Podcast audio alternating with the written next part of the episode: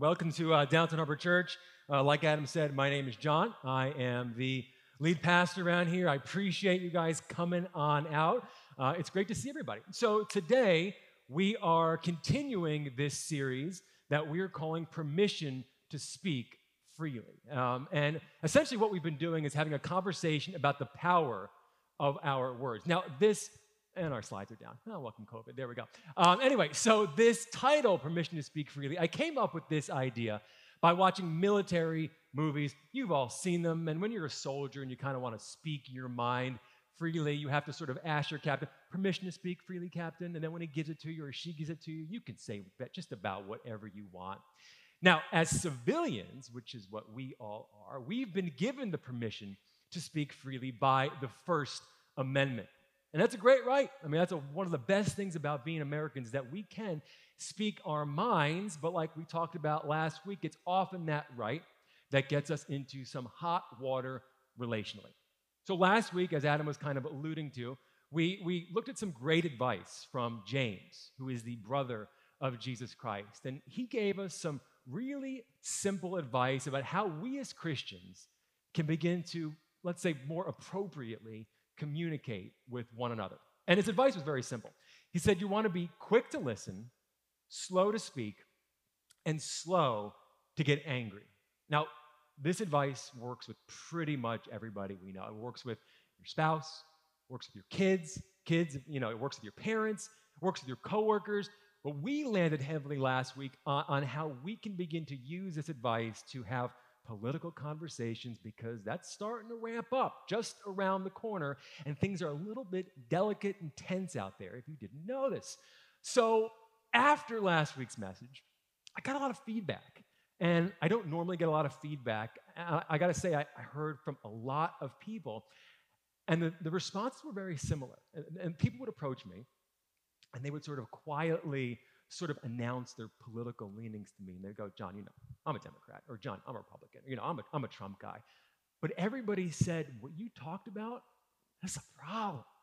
We got a real issue in sort of our community, in our country, as to the way that we talk to one another about politics, and we need to get that right. And I just found it very encouraging to know that everybody here at this church is on the same page.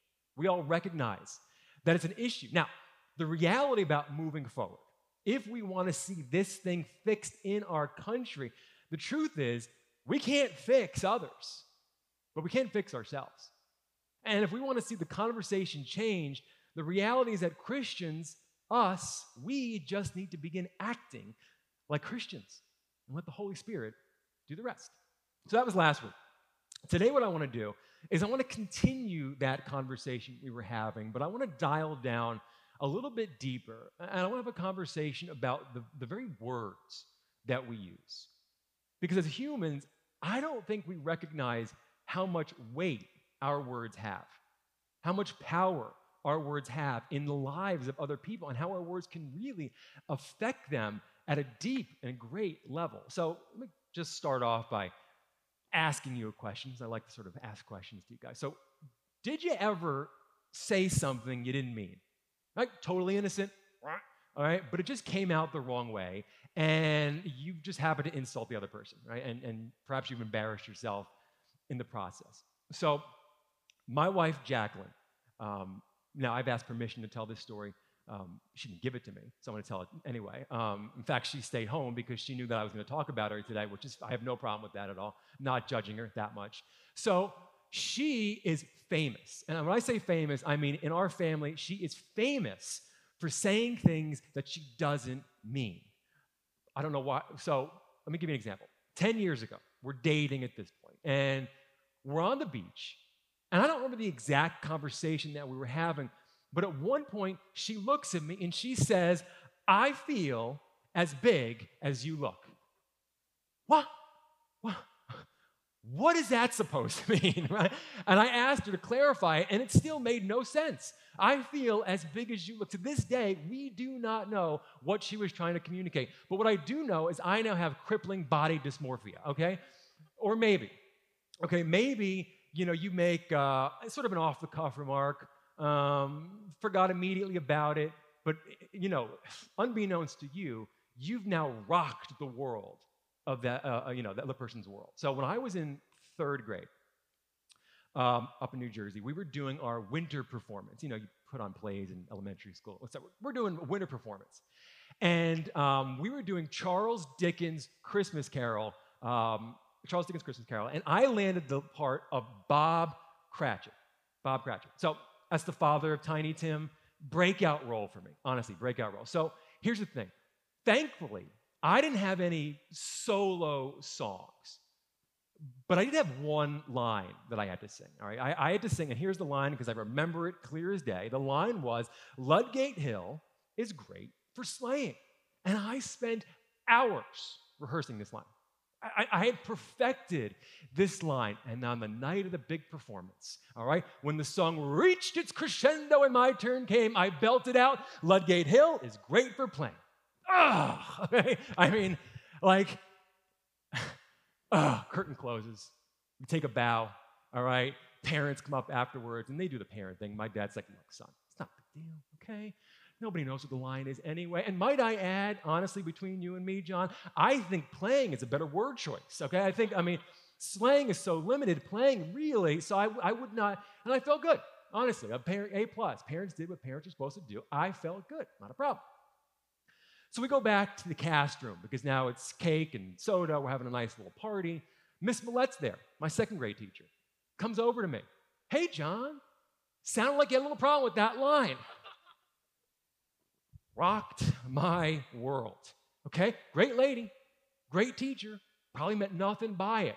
Probably forgot she said it, you know, immediately afterwards, but I'm almost 40, and here we are still talking about that, okay? You've been there before. We all have. That's why Proverbs says, careless words stab like swords. They really do. And so today, what we're going to look at is we're going to continue taking a look at James. And what he's going to show us today really is one big PSA, you know, public service announcements, about the power of our words. And his goal today is simple.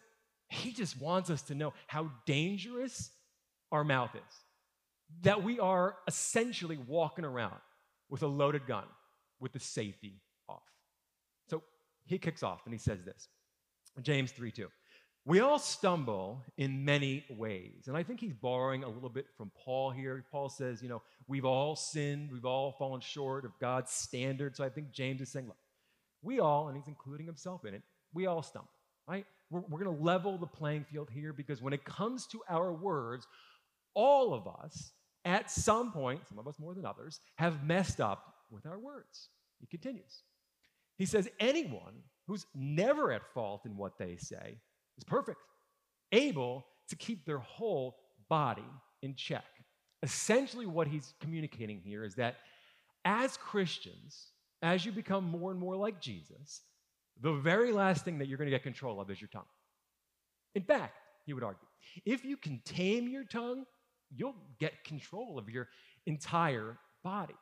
And then he hits us with some illustrations. And as you're going to see today, James loves illustrations. I mean, it's like one after the other.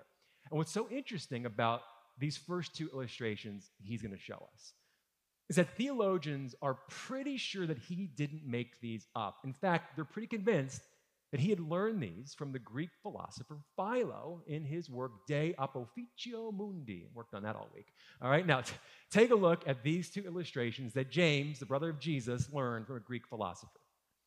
He says, when we put bits into the mouths of horses to make them obey us, we can turn the whole animal. Now, if you don't know what a bit is, I've got a picture for you, okay? So this brown thing is a horse. This, we can never know with this crowd, okay? The brown thing is the horse. This black thing is the harness. And this little metal thing here is the bit. And so James is basically making this point that with this really tiny piece of metal, we can control a horse that weighs anywhere from like 850 pounds to 2,500 pounds. In essence, if you can control a horse's mouth, you can control its entire body. And so I was like, I got kind of sucked into Google. You know, you get sucked into Google. And I was like wondering, like this bit illustration, it piqued my interest. So I called my friend Jen because she owns horses, rides horses. She goes to this church. She's pregnant with twins, so she got a whole row to herself today. So I called her and I said, Jen, I got a question for you. All right, how long does it take for a horse to accept a bit in their mouth? Because I'm thinking James is leading us down this path where we're going to have to control our own mouth. And he said that basically takes a lifetime to do. So how long will a horse? Just, inquiring minds want to know these things. And she said something insightful. She's a nurse, so she gives you really detailed answers. She says, well, first thing, horses, they're not like dogs. They're really like people. In fact, Native Americans once believed that horses were just reincarnated people. And so every horse, like every person, is different. Some horses accept a bit in 1 week, not a problem. Others, a month. But then she told me that there are some horses that will never accept a bit in their mouth. Know anybody like that? He continues. Or take ships as an example. Although they are so large and are driven by strong winds, and at this time we have historical records that boats were upwards of 130 feet long, so it's a big boat even by today's standards. These are ships that could have carried 400 tons of cargo. So he's like, think about how huge these ships are. Think about how much wind it takes to push their sails, and yet they are steered by a very small rudder, wherever the pilot wants to go. So James, he's building his case. He's like, small bit, big horse. Small rudder, big boat. So also, he says, the tongue is a small thing, but what enormous damage it can do. The tongue is small, but just like the bit, and just like the rudder, it has the potential to control the direction and the destiny of your life. And if you're not careful with it, you could steer yourself right into danger. Now, if you're not convinced yet, he continues to sort of offer you more advice. He says, consider this. Consider what a great forest is set on fire by a small spark. By a small spark. Small spark. Oh, gosh. Anyway. Hits a little close to home right now, doesn't it? Right? I mean, if you we've got a family out on the West Coast, and it's scary to see what's going on out there. But he's like, just think about how an entire forest, huge areas of land, can go up in flames because of one spark or one tiny match or, a gender reveal party. It's just like it's a disaster. It could just go up in smoke. And then he gives us a little bit of a confusing verse. Take a look at what he says here. James 3:6. The tongue also is a fire, a world of evil among the parts of the body. Huh? What was that? James, we were doing so well. What happened here? A world of evil among the parts. What does that mean? So if this is confusing to you, if this doesn't make any sense to you, that's because this doesn't make any sense.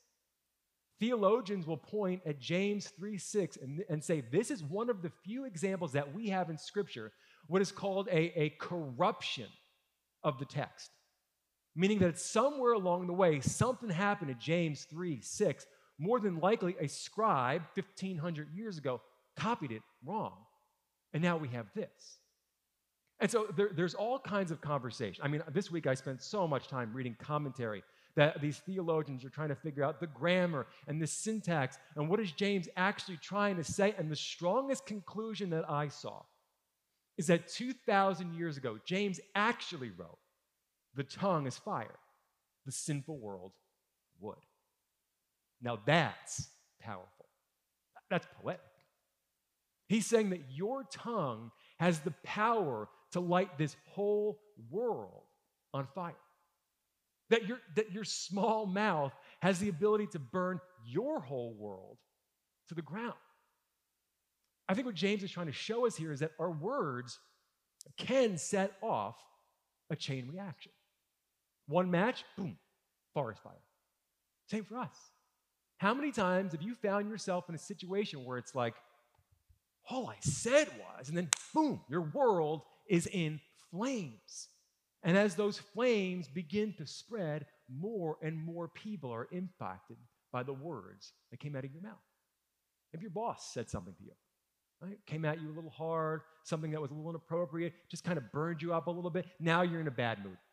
Now you go home, right? You got to help your kid with virtual school. You blast him or her with a harsher than necessary tone. Now they're crying. Now your wife's mad at you. I mean, it's amazing to see how flammable our world is. James is like, guys, you live in a wooden world. It's kindling, just waiting to be set ablaze by our words. He continues. He says the tongue, well, it corrupts the whole body. It sets the whole course of one's life on fire. And in the original Greek, James is painting what's kind of known as a word picture here. And this picture that he's painting is that of a horse and chariot, okay? And it's this idea that the charioteer has lost control. He's either fallen off and he's lost control, and the horse and the chariot are now careening off into the crowd, destroying everything in its path. And so with our tongue, he would say, our tongue and our mouth have the power to destroy that which is in front of you. Your marriage, your relationships, your career, your reputations. I actually think that if James were here today, that he would look at the kids in the audience, teenagers in the audience, and he goes, guys, I'm just going to be honest with you. With social media, you could destroy your future. Because it's all fun and games until you say the wrong thing to the wrong person at the wrong time, and then poof, your world's on fire. And with how the internet works, that's a fire you can't put out.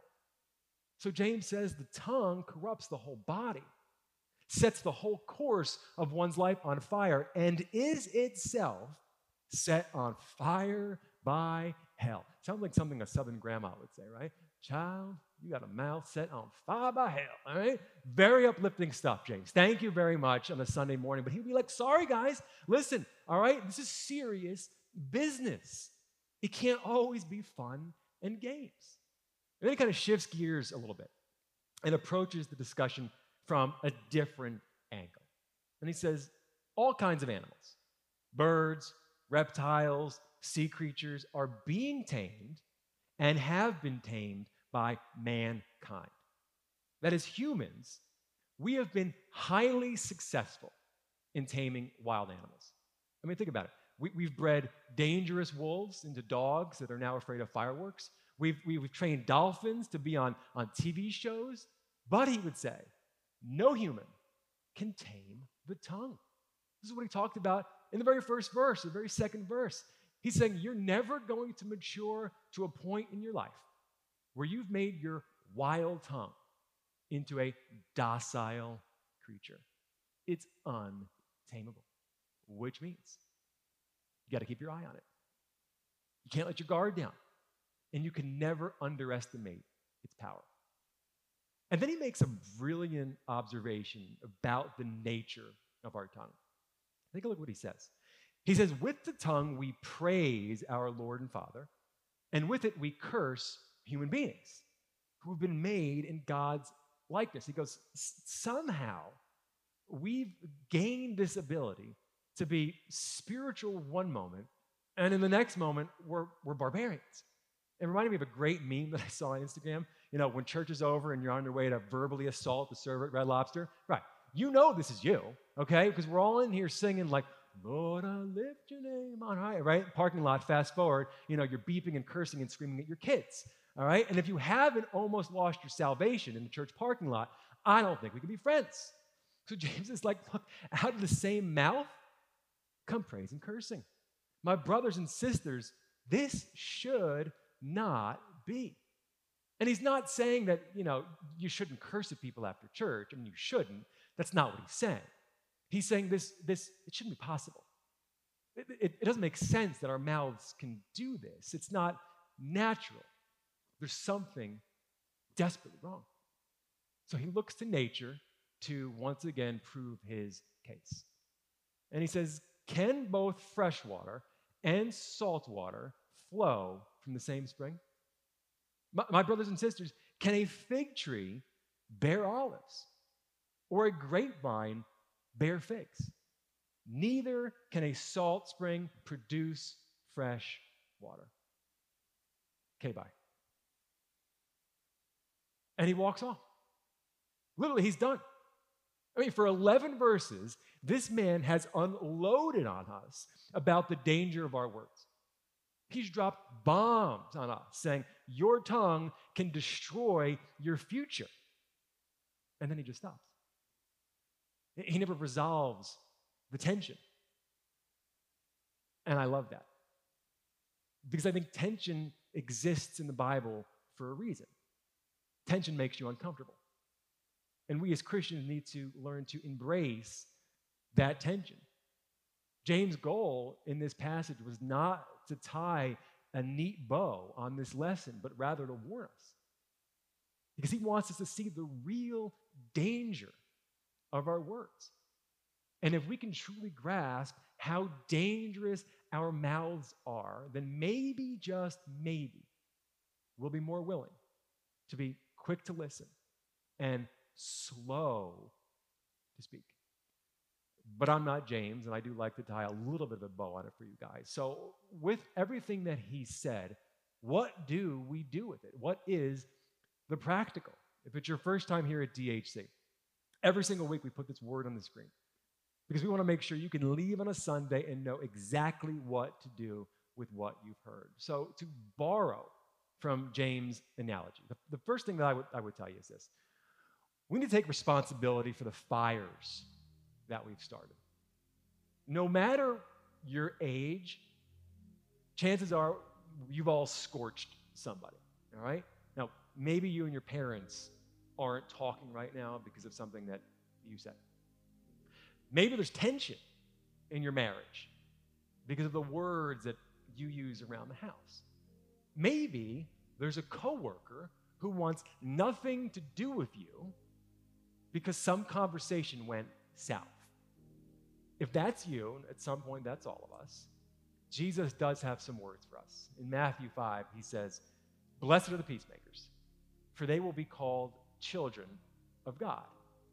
Now, part of being a peacemaker is admitting when we're wrong. But for our words, there wouldn't be the tension that there is right now. And so the least that we could do is say, "I'm sorry." And that's not easy.